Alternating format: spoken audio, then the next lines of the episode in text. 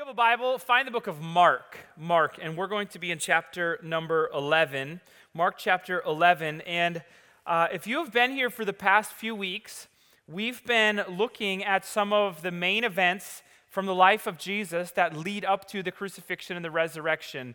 Uh, last week we looked at what was called the Lord's Supper and or the Last Supper, where Jesus and his disciples gather together for this Jewish holiday called Passover. They have a meal together, and it's in that meal where Jesus. Uh, Jesus kind of takes a different direction than they were all expecting. Uh, and he takes bread and he takes wine and he goes through communion and really for the very first time.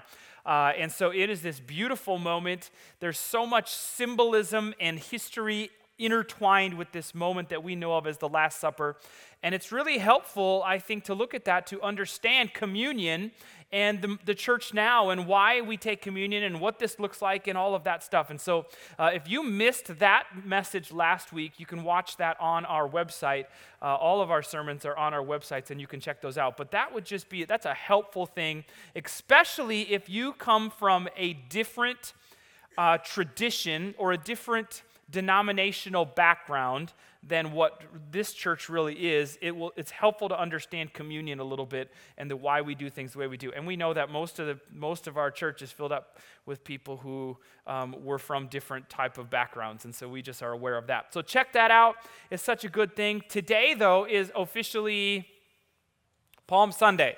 All right, so I thought at least one of you would have known that by now, but no, I'm just kidding. I kind of set you up in a bad way. But today is Palm Sunday and Palm Sunday celebrates an event in the life of Jesus that is known as the triumphal entry, where the Sunday before he is crucified, Jesus is crucified on a Friday, the Sunday before, Jesus and his disciples walk into the city of Jerusalem, and Jesus rides this donkey, and there's just this, this situation that happens of celebration and all of that. Uh, and there's so much to this. There's so much depth and so much we can't even really get to in the time we have today. But we're going to look at this right here. Uh, and some of the questions that come up are like, how on a, how on the Sunday before, how is why is everybody celebrating and screaming and worshiping? And five days later, they're going to kill him. What is the deal with this, and what's going on? And that's a little bit what we're going to look at. So, with all that in mind, let's start by reading our story together from the Gospel of Mark. So, stand with me all over this place. What's a good church service without standing up and sitting down a few times, right? Yeah, there we go. Uh, but Mark chapter 11, and we're going to start reading with verse number 1, and you can follow along with me on the screen as I read. So here's what it says It says, As they approached Jerusalem and came to Bethphage and Bethany at the Mount of Olives, Jesus sent two of his disciples, saying to them, Go to the village ahead of you, and just as you enter it, you will find a colt tied there, which no one has ever ridden. Untie it and bring it here. If anyone asks you, why are you doing this? Say, the Lord needs it and we'll send it back here shortly. They went and found a colt outside in the street tied at a doorway. As they untied it, some people standing there asked, What are you doing untying that colt? They answered as Jesus had told them to, and the people let them go. When they brought the colt to Jesus and threw their cloaks over it, he sat on it. Many people spread their cloaks on the road, while others spread branches they had cut in the fields. Those who went ahead and those who followed shouted, Hosanna! Blessed is he who comes in the name of the Lord. Blessed is the coming kingdom of our father David. Hosanna in the highest heaven. Jesus entered Jerusalem and went into the temple courts. He looked around at everything, but since it was already late, he went out to Bethany with the twelve. Let's Let's pray together as we start. God, will you will you enlighten us and show us things here from your very word that that bring understanding, that bring change, uh, God, to the way we think, the way we act. Uh, help us, move us, change us, God, we pray. Uh, but Lord, more than anything else, we just pray that you would be glorified even in this place that this would not be about our agendas and our expectations, God, but that we would just worship you. And so we thank you, God. We need you so much. And it's in your name we pray. Amen. Amen. All right, give somebody a high five and have a seat.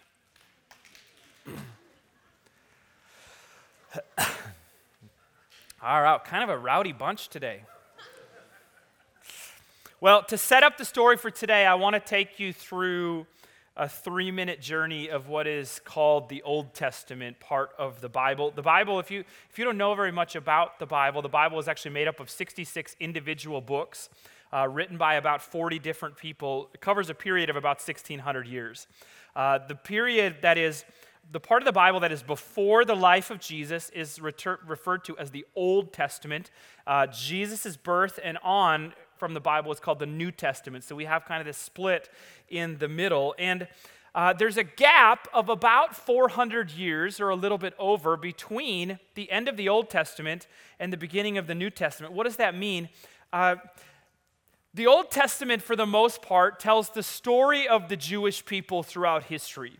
Uh, people, different people that came and different events in history. It is a historical uh, bunch of literature, and it's incredible and fantastic in so many different ways. So, what that means is that the Old Testament ends about 425 years before the time of Jesus being born. So there's this gap that we have in history. Now, we do know some of what happened in that gap, even though it's not in the Bible, because there are other historical writings that we can, that we can turn to. One of those, uh, and probably the most, probably the biggest well known event from this pre Jesus time period was from a Jewish, is about a Jewish warrior known as Judas Maccabeus, sometimes called Maccabee.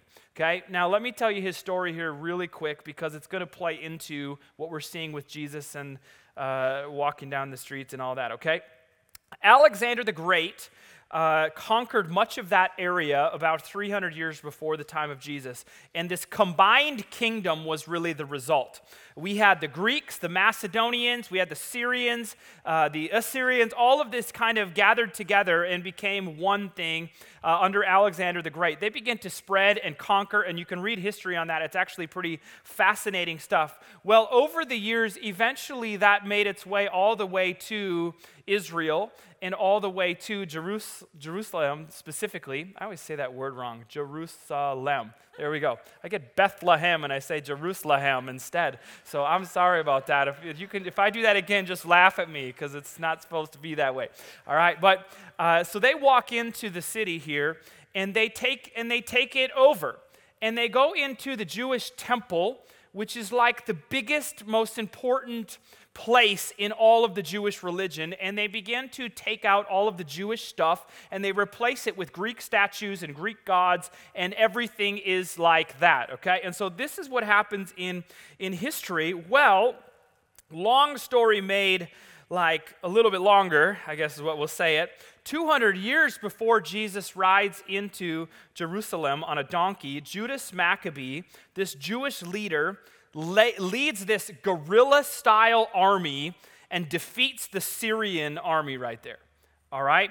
And not only did he defeat the Syrian king, but he goes in and they cleanse the Jewish temple of all of the Greek junk and they reestablish proper worship right there. This event does not appear in our Bible, uh, but for the Jewish people, this is a significant event in their history. In fact, a Jewish holiday was created to remember this event, and you may have heard of it. May have heard of it. It's Hanukkah. Interesting, huh? So the, the Jewish people have Hanukkah to celebrate what Judas Maccabee did when he went into Jerusalem and he rid the temple of all of that stuff. Now, here's where we connect all of this to this morning and Jesus riding on this donkey, because there is a famous moment that happened from the story of Judas Maccabee uh, winning this great battle for Israel, where Judas Maccabee rides into Jerusalem in victory. He's riding this great war horse and he's surrounded by his army. And the people stood on the side of the road, waving ivy and palm branches and singing hymns of praise as Judas marched in. Okay, now understand this is a military leader being recognized and celebrated by the people for what he did. And they celebrated him by waving palm branches, shouting and worshiping all together. 200 years before Jesus, okay? Well, Uh, and Mr. Maccabee started a royal dynasty that would actually last about 100 years in, uh, in Jewish history there. Well, their freedom is kind of short lived for the Jewish people. And by the time Jesus is born, Rome has entered the picture. Rome is now the superpower of their day. And the good news for Israel is that Rome doesn't, doesn't really care about their Jewish religion. And so Rome doesn't come in and really do anything to the temple, and Rome allows them to continue worshiping. So that was a big difference in history right there. The bad news is, is that the Jewish people lived almost their entire lives with Roman soldiers on their streets and forced taxes to be paid to Caesar. Okay? Big picture here, the Jewish people are still waiting for this promised Messiah. Seven, eight, nine hundred years before Jesus, the Old Testament is filled with these what's called messianic prophecies of the, of the Messiah would one day come. And he's going to whatever, and it lists off all the over and over and over. We see this. The Messiah is going to come to save the people. That's what we have. Well, at around 30 years old now, Jesus begins what's called his public ministry. And what that means is uh, we really don't have anything between the age of about 12 and 30 in the life of Jesus. And at about 30, he begins to teach publicly. He begins to do miracles, feed 5,000 people with loaves and the fish. He begins to heal people. Okay, all these supernatural things begin to happen. That's called the public ministry of Jesus. And this public ministry of Jesus goes on for somewhere around 18 months to three years. It's debated among scholars and different things, okay? Uh, but now we get to the very end. In fact, this Palm Sunday is considered to be the end of Jesus' public ministry of that 18 to three, 18 month to three year period where he did all of that type of stuff. Uh, and we get to the very end, the final week, and uh, and if you've been here the past few weeks, we, we, we've been talking a little bit about how there are four different books of the Bible that tell the story of Jesus. We call them the Gospels Matthew, Mark, Luke, and John. Two of the four were written by, uh, by disciples of Jesus who were with him. They would have been at the triumphal entry, and then they write about that. Two, the other two actually were, they take research and they interview people, and then they write their accounts uh, much later and all of that, okay? Uh, but all four of the, the Gospels, all four of these accounts include and, and add the story of Palm Sunday. And that is kind of rare in the story of Jesus. There's not very many events that show up in all four. Uh, the triumphal entry is one of those, even though there are slight differences given between, okay? And so all of that was a setup for now we're going to get into the story here. Does that sound like a good idea? Yeah, there we go. All right. So again, this is Mark chapter 11 and let's just talk through. We're going to read through this again, piece by piece, talk through this, and just figure out a little bit what's happening in our story. So here's what it says As they approached Jerusalem and came to Bethphage and Bethany at the Mount of Olives, Jesus sent two of his disciples, saying to them, Go to the village ahead of you, and just as you enter it, you will find a colt tied there, which no one has ever ridden. Untie it and bring it here. If anyone asks you, Why are you doing this? say, The Lord needs it and we'll send it back here shortly. Now, a couple things here so already. Jesus has spent most of his life uh, and most of even his ministry, his public ministry, 80 to 90 miles north of Jerusalem. All right? Uh, up around what's called the Sea of Galilee. I'm going to show you a map here in a second. But uh, like many Jews uh, from from all over, Jesus and his disciples make the trip down to Jerusalem for Passover. We talked about that last week. It's, it's probably the biggest Jewish holiday on the calendar, and, and people would have come to the city uh, of David, it was Jerusalem, for this. That's where the Jewish temple was, and they would travel. So understand that that city would. Uh, you know, thousands and thousands and thousands of people that would, would come all at once to this city, is what we have. Okay? And Jesus and the disciples were some of them. We have a few different places mentioned here. We have Jerusalem, Bethphage, Bethany, and then the Mount of Olives. In fact, put that map up on the screen for me. and let's quickly just talk about a couple of those places, okay? So you can see Jerusalem, it's kind of in bold. The Sea of Galilee up north, that's where Jesus was was, for, was from. Uh, he lived most of his life Nazareth, right around that area, about 90 miles, 80 miles south, straight to Jerusalem. Okay, now uh, what we, what the cities we have mentioned are Bethphage and Bethany, um, and then we also have the Mount of Olives mentioned. And uh, so just understand a couple things. Bethany was a place that Jesus visited often because he had some great friends that lived there. Bethany was the home of Mary and Martha and their brother Lazarus. And so often we see Jesus stopping there, staying with them. In fact, Lazarus, that brother, is the Lazarus that Jesus raised from the dead. A significant moment about a month before all of this is taking place. And so our story here tells us that Jesus was staying with Mary and Martha in Bethany, and they make this journey, which is just a few miles. They walk from Bethany through Bethphage and into Jerusalem. Now, we also have the Mount of Olives mentioned. The Mount of Olives is on the, uh, the east side of Jerusalem. It is this massive hill slash small mountain, however you want to talk about it. For us in Minnesota, we would call it a mountain because we don't have a whole lot of hills around here. If you're in Colorado, you wouldn't call it a mountain. All right? But it's, it's this, this, this high altitude, and there are olive trees covering this entire thing. Side note, at the base of the Mount of Olives is the Garden of Gethsemane, which we're going to see come up in the story of Jesus, and we'll see that on Good Friday. All right? But that's not what's happening here. And so Jesus uh, they, they are making their way into Jerusalem. They are walking from Bethany, Jerusalem, and Jesus tells two of his disciples to go to the village ahead of them. This is probably Bethphage. And you will find a colt tied there, which no one has ever ridden. Untie it and bring it here. That's what we have in our story. Now, Mark, which is what we read, only says the word colt. And if you did not have the rest of the Gospels, the other accounts of this, we would assume that it's a horse, uh, colt. But specifically in Matthew, uh, in his account, he very specifically tells us that Jesus asked for a young donkey. All right? And then actually, Matthew adds this, and I want to show you this. Uh, this is uh, Matthew chapter 21. It says, This took place to fulfill what was spoken through the prophet. Say to daughter Zion, See, your king comes to you, gentle and riding on a donkey and on a colt, the foal of a donkey. Understand, this is written by Zechariah in the Old Testament hundreds of years before Jesus we have the Messiah is going to come into Zion, which is Jerusalem, riding on the colt of a donkey. That's a prophecy that happens. Back to Mark. Verse 4 They went and found a colt, the colt outside in the street, tied it at a doorway. As they untied it, some people standing there asked, What are you doing untying that colt?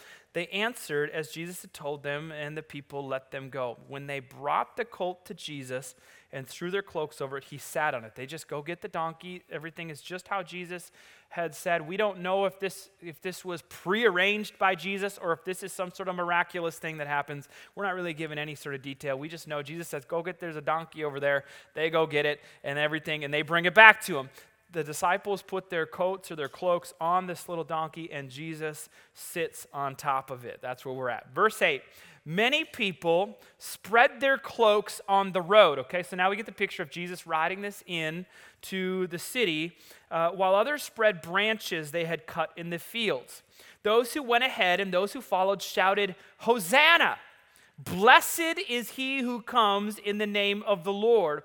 Blessed is the coming kingdom of our father David. Hosanna in the highest heaven.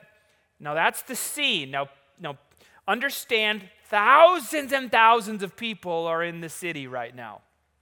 And Jesus rides in on this colt of a donkey, and the people begin to kind of show up.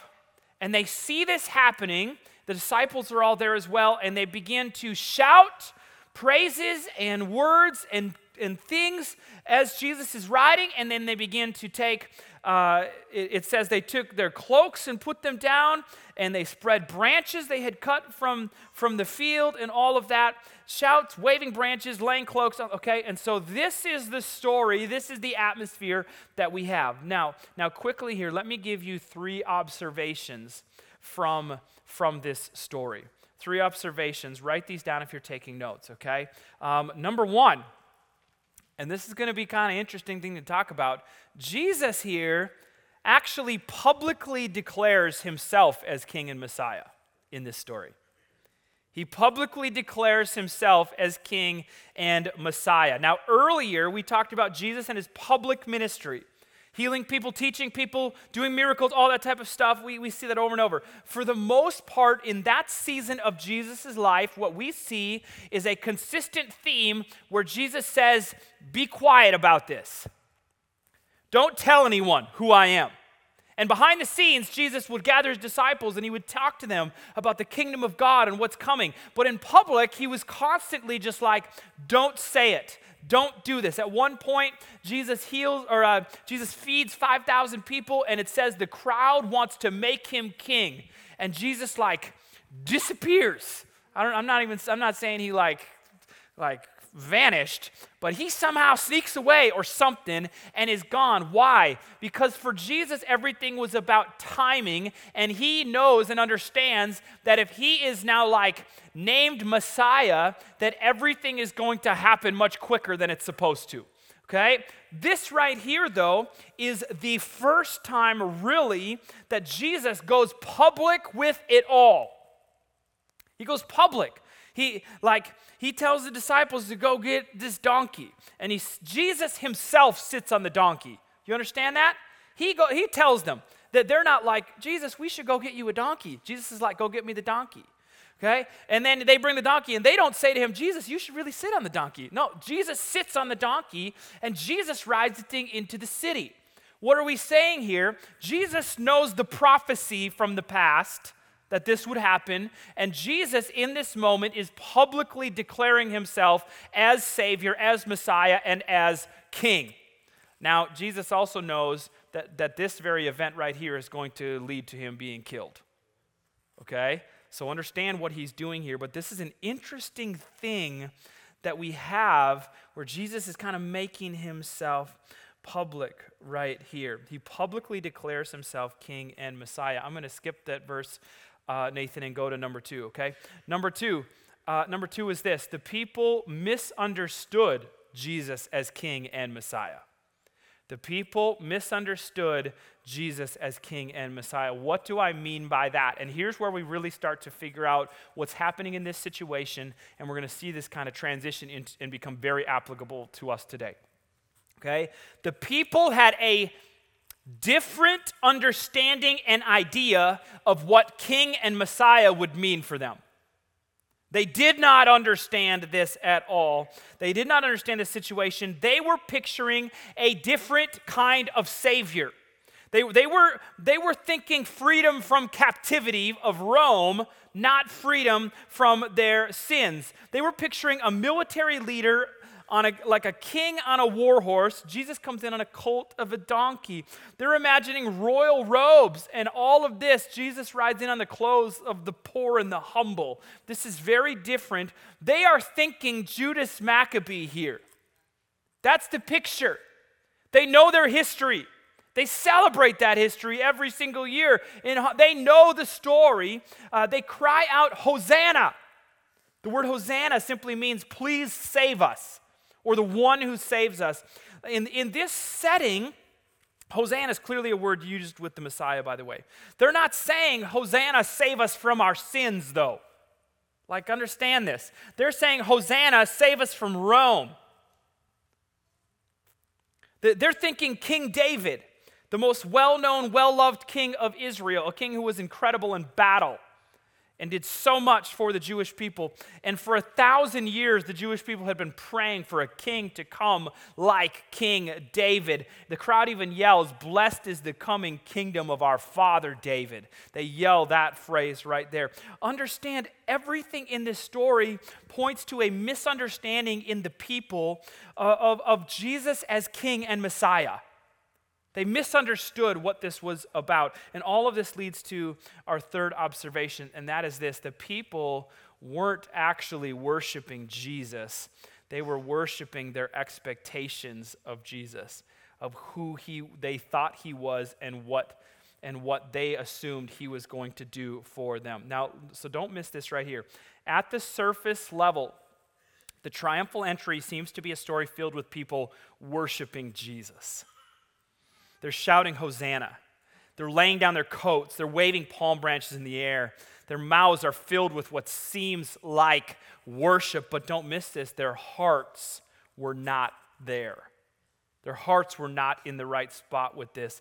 Okay? See, their misunderstanding of Jesus, come back to me if you're taking a nap. This is important right here, okay?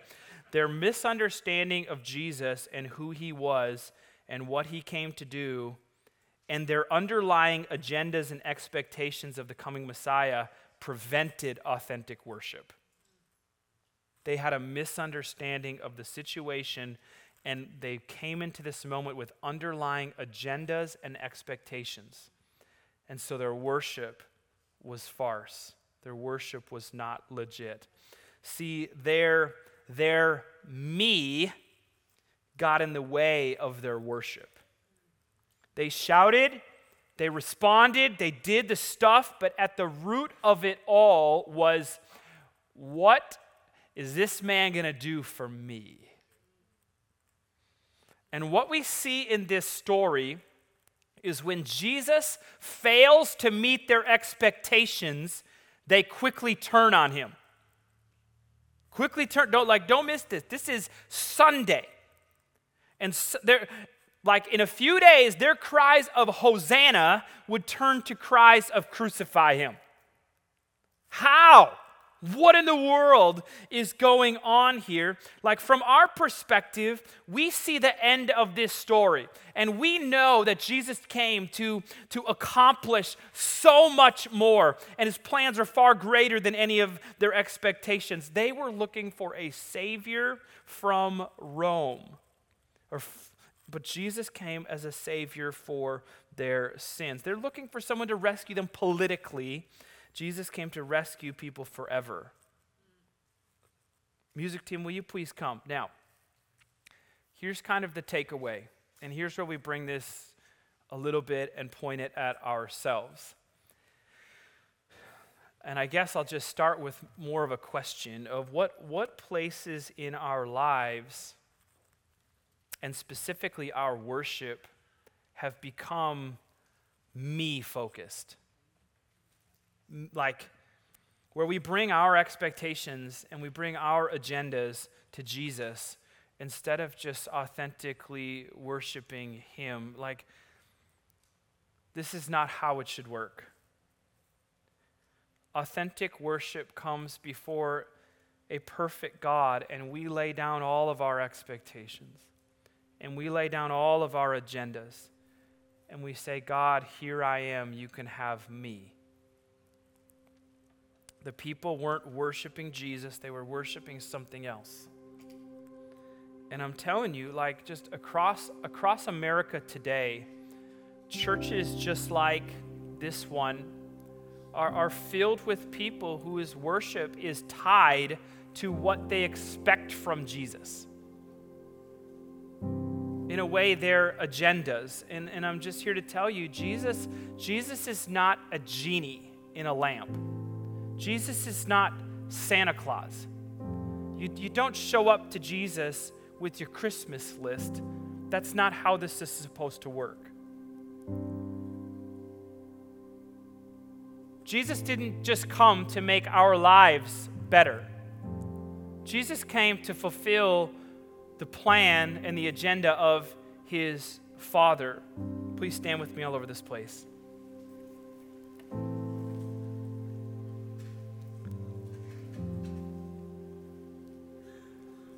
Let me try to say this in just one other quick way. Our lives, our lives are meant to bring glory to God in everything that we do and everywhere that we go. That is why we are alive. That God would be glorified in our lives and in our families and in our church and even around the nations. That's what this is supposed to look like. And yet, we as Christians often make this about God, what are you going to do for me? God, what's in this for me? And when that becomes the initial, the number one, then I'm telling you, as soon as things begin to go wrong in your life, you will begin to question everything you know and have come to believe about God. And I can't tell you the amount of times that people just like you have been sitting in our services right here until something significantly tragic happens in their life and God goes out the window because, Pastor, it just isn't working. And if your life as a Christian is built on God, what are you going to do for me and how are you going to serve me and my needs? That is going to crumble. The root of it all must be Jesus you deserve the glory. You deserve everything that I am. My life is an offering poured out before you. Now, here's the cool part. When we put that at the bottom, okay, and, and Jesus even said, Seek first the kingdom of God, all the rest will be added on. When we put that at the foundation of it all, all of these other things now begin to come into the picture and we begin to see and know God in a beautiful way, and He provides for our needs when that happens, and all of those things come in. Okay, it's a, it's a. Pers- Do you understand what I'm saying here? It's an order issue. God, we we just humbly come before you today. A God that loves us so much, a God that has done so much for us. God, but I pray that, that really at the root of all of this, our worship and our Christianity would not be just focused on all of that, but that we would just stand in awe of a perfect and a holy God. We worship you, God, and I pray, even in this moment, that you would fill our minds with the different ways, God, that we have made all of this about our own agendas and our own expectations, and God, the things that we think this should be and how this should work. And I pray that all of those things would just be brought to your feet and that we would say, God, you are in control and you know best. And God, you have my life and my heart. Teach us to do that, God. Show us what that looks like. Change us and change our hearts, even in this season. God, as we remember and reflect on what you did on that cross, Jesus, we thank you, God, in your name we pray. Before we go, uh, we, we always want to just give people an opportunity to, to possibly respond to the message of Jesus, even for the very first time. Uh, we're a church that just believes in this beautiful personal decision that a person makes to put their trust in Jesus. We, we do baptism and, and we love that type of stuff, but uh, we don't believe that a person is made right with God by being baptized or confirmed or that stuff. Uh, we believe that there's just this moment in each one of us where we accept this beautiful gift that God has given us. Uh, and, and maybe you're here today and you would say, I have never accepted this gift, uh, the gift of salvation that is talked about in the Bible. And with no one looking around, every eye closed and head bowed, just for a time of privacy and reflection for a moment, who here in this place would just simply say, Today is my day. I want to receive this gift of salvation and forgiveness that, that God offers and He freely gives. If that's you, will you just show me your hand? Just show me your hand. Thank you, thank you, thank you. You can put your hands down. If you're watching this on a screen right now, you know, you, you can respond to this as well. This is a, a heart thing between you and God. Anyone else for just a moment? church, let's, let's just kind of close our service today by saying a, pray, a prayer together. Everyone in this place, let's just pray. Pray, Father God, I give you my life. Thank you for sending Jesus to die for me, forgive me of my sins, and change my life. In your name I pray. Amen. Amen. Come on, can we just celebrate what God is doing today?